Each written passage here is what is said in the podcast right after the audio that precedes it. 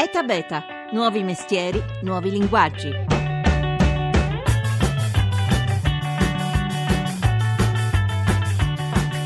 È partito come un fenomeno di nicchia, roba da talebani, da integralisti, si diceva, eppure poco alla volta l'idea di produrre vino in modo assolutamente naturale, riducendo al minimo l'intervento umano, comincia a fare breccia anche tra chi produce bottiglie per il consumo di massa. E se fosse proprio questa la grande innovazione del bere? Buongiorno, buongiorno da Massimo Cerofolini, benvenuti a Eta Beta. 335 699 2949 per mandarci domande e interventi con sms e whatsapp. Eta Beta Radio 1 per intervenire su Facebook e su Twitter dove già potete porre domande al nostro ospite. Oggi dunque parliamo di vino naturale, un vino cioè diverso da quello che siamo abituati a trovare nei supermercati, è diverso vedremo persino da quelli con il bollino biologico che si trovano nei negozi salutisti. È la fre- la frontiera più estrema e rigorosa del vino, ma che ha molto da dire a chi veramente ha a cuore il futuro di questo mondo. Allora do il benvenuto al più appassionato e autorevole dei divulgatori di questo vino naturale. Buongiorno Sandro San Giorgi. Buongiorno a te, buongiorno a tutti. Direttore della rivista online Portos e autore di libri molto interessanti come L'invenzione della gioia e Matrimonio tra cibo e vino. Allora, cominciamo dalla definizione per far capire a chi ha in mente una bottiglia di vino che trova ah, su uno scaffale qualunque che cos'è il vino naturale e come si arriva a questo risultato. Eh, il vino naturale parte da un principio, quello di coltivare la vita dall'inizio, quindi dal vigneto, fino in cantina. Quindi eh, ogni intervento, ogni passaggio deve essere volto a mantenere questo equilibrio che la natura, con il suo slancio, chiamiamolo artistico, riesce a mettere a disposizione delle persone, dell'uomo e della donna che lavorano la terra. E secondo la legge italiana un vino può contenere fino a 100 sostanze additive, nessuna delle quali al di là del vino viene indicata in, indi- in, etichetta. Se il vino è biologico può contenere una sessantina di sostanze additive, un vino naturale? Un vino naturale per eh, autodichiarazione, quindi un sedicente vino naturale. Sì, perché poi vedremo che il problema di legge è molto grosso. Naturalmente l- l- riduce a zero queste aggiunte e quindi sceglie di non mettere nessun'altra sostanza se non quella che viene trasformata dall'uva al mosto, al vino. Ecco, già abbiamo capito che siamo di fronte a qualcosa di estremamente pulito, di estremamente salubre. Eh sì, perché in qualche modo coltivando e custodendo la vita, quando poi questa vita viene chiusa dentro una bottiglia e arriva, come dire, nell'organismo del consumatore, questa vita entra in circolazione. E tra l'altro appunto è difficile anche definire questo fenomeno, si parla di circa 600 produttori, pochi dati, ma soprattutto perché eh, non c'è ancora una normativa che identifica il vino naturale, c'è quello biologico, ma come abbiamo detto è un'altra cosa. Sono problemi che ci che sono problemi francesi anche, tedeschi e spagnoli, quindi gli italiani che sono individualisti per vocazione e quindi non riescono a mettersi d'accordo, si sono accorti che non sono gli unici ad avere difficoltà come dire, accogliere un disciplinare, perché non è facile disciplinare una materia in cui, per esempio, eh, eh, non c'è l'obbligo di indicare i prodotti in etichetta.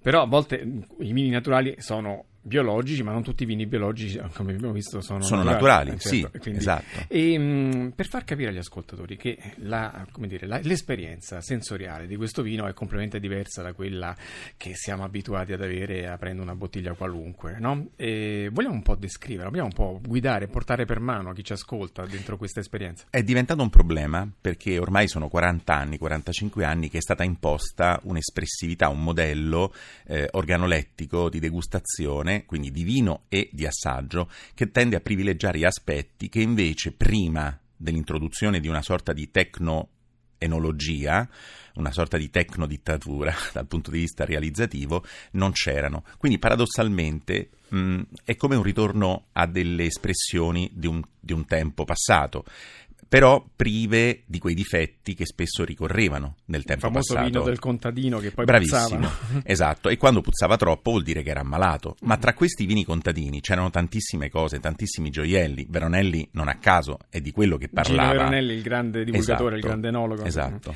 E mh, per capirci, no? prendiamo una bottiglia di un vino internazionale, il Merlot, che è uguale che sia che lo facciamo in Calabria, in Val d'Aosta, in Cina o in America, più o meno ovviamente, poi ci sono le eccezioni però ha questo gusto rotondo che piace a molti. Per capire la differenza, tenendo questo come parametro di base, un vino naturale che tipo di al naso, che tipo di sensori esprime? Allora, la cosa più bella che hai detto è hai, hai preso un vitigno che è naturalmente vittima ormai di una globalizzazione. Di una globalizzazione. Ma la, la cosa de- bellissima è che si possono fare dei merlot naturali che non hanno questo gusto preconfezionato e quindi sanno del luogo da dove viene. Si esprimono in maniera molto meno immediata quindi meno piaciona, ecco, meno... Insomma, un merlot per far capire è meno... pieno di frutto, pieno di dolcezza, di rotondità. No? Esatto, ecco. ed è un'espressione che si lavora nei primi istanti della vita del vino nel bicchiere. La cosa straordinaria accade dopo, e cioè quando dopo poco questo vino si spegne, si inaridisce. Nel vino naturale invece eh, avviene il contrario, e cioè parte più lentamente e coltiva insomma, la, la, relazione con noi, prima olfattivamente, ma soprattutto in bocca. È lì che si stabilisce la differenza tra un vino naturale e un vino convenzionale, quando l'aspetto tattile, cioè l'aspetto fisico del vino naturale, prende a partecipare a noi, con noi, cioè comincia a sentirsi con noi. Ecco, ma facciamo capire, odorando, roteando il bicchiere e cercando di estrarre dal naso qualche profumo. Meno fiori, meno frutta, e sicuramente più terra, più mh, affumicato, più carnosità, eh, più erbe aromatiche, più eh, elementi che hanno a che fare con il luogo da cui il vino deriva. E in Nel... bocca diceva invece l'esperienza è più tattile, cioè sì. sentiamo proprio una, una, comunicazione diversa, è come anonima. La differenza tra una persona che sta vicino e una persona che invece sta scorrendo molto lontano. Probabilmente ne coglie alcuni aspetti, ma non entri mai in contatto con lui. Il vino naturale entra in contatto con noi proprio perché il principio della vita è donare benessere. Ecco, dicevamo all'inizio che eh, prima non eh, vi si filava quasi nessuno, anzi si parlava di voi con fastidio negli ambiti più tradizionali del vino Torino. invece oggi sul, Corriere, sul Sole 24 Ore, per esempio, c'è un, un, articolo importante di una startup che si chiama Gaia, che è un'azienda che controlla i vigneti grazie mm, ai, ai satelliti e grazie ai sensori per proprio eliminare i pesticidi e per produrre un vino mm, più puro. E di questi argomenti se ne parla fino a domenica a Roma, nel quartiere dell'Eur, dove è in corso i migliori vini italiani. Abbiamo chiesto a Luca Maroni, che è l'organizzatore, di dirci quali sono le maggiori innovazioni che interessano i i viticoltori dal campo fino al consumo.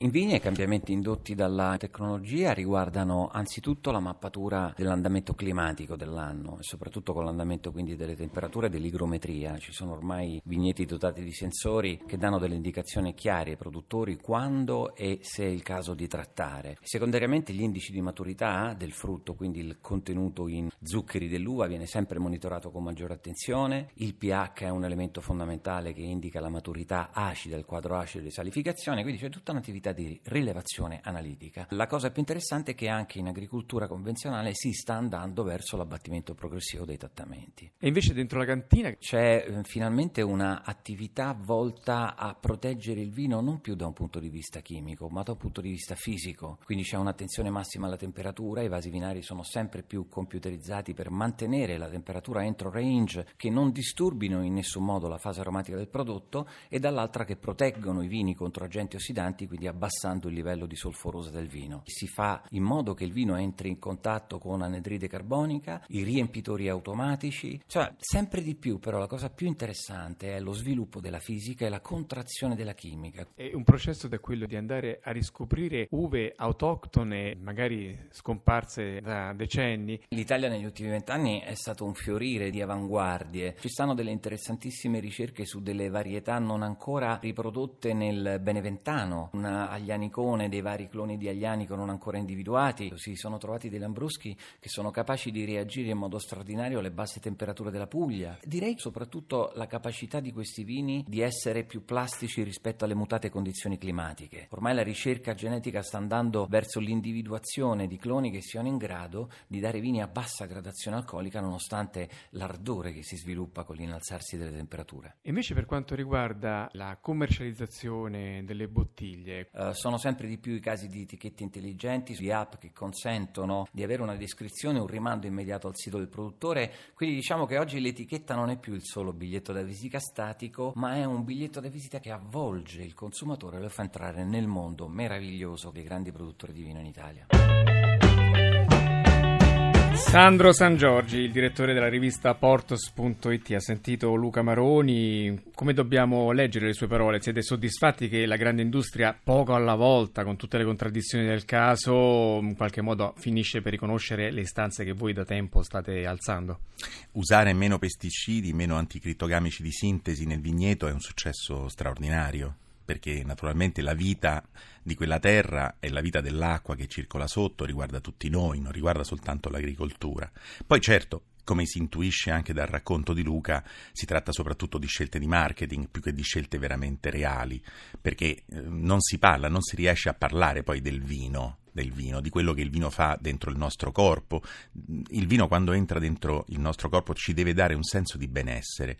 Questo senso di benessere inizia dall'aspetto sensoriale e questo è un equilibrio che si svolge, si, si costituisce nel vigneto e il, l'obiettivo del produttore è quello di accompagnare questo equilibrio con tutte le sue febbri, con le, tutti i suoi slanci, tutte le sue sinusoidi, tutti i suoi alti e bassi e in, quel, in qualche modo restituire a chi poi lo, lo beve l'entità che è avvenuta nel vigneto.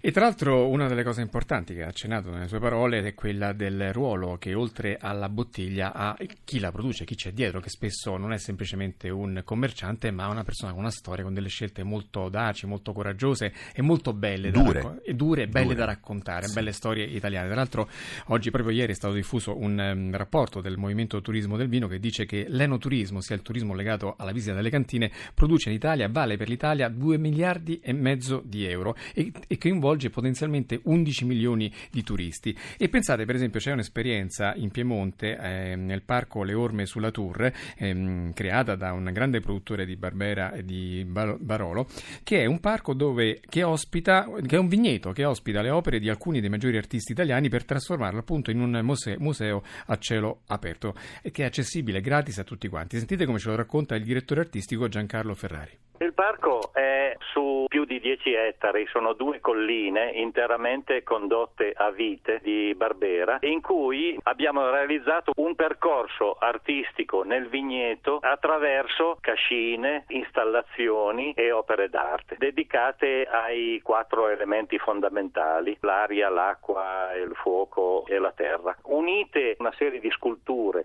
sui pali della vigna, realizzati da scultori Carbone, Baldassar, Ruggero Fossati in varie tecniche con una grande statua di Emanuele Luzzati e una grande porta realizzata da Ugo Nespolo. Stiamo elaborando proprio in questi giorni un'applicazione da scaricare in cui i visitatori saranno poi autonomi perché questa applicazione gli parlerà di tutto quello che trovano nel parco.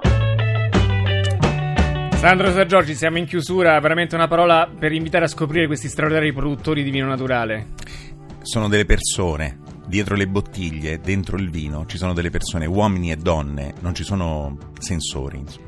Ecco, allora se volete conoscere da vicino le storie di tutti questi produttori andate sul sito portos.it, Portos si scrive con TH. H come moschettiere. E, e, seguite i libri di Sandro San Giorgi, l'ultimo vorrei ricordarle, che si chiama Gli ignoranti e fa parte, racconta proprio questa storia di cui abbiamo parlato oggi. Grazie per il grazie coordinamento, grazie, grazie, grazie Sandro San Giorgi, grazie per il coordinamento tecnico a Nicola Pambuffetti, in redazione Laura Nerozzi, Mimi Micocci, la regia di Paola De Gaudio. E da beta.rai.it è il nostro sito, se volete riascoltare questa e le altre puntate, seguiteci come sempre su Facebook e su Twitter, ogni giorno tante notizie sul mondo che innova. Ora è GR, noi ci sentiamo lunedì da Massimo Cerofolini, buon fine settimana.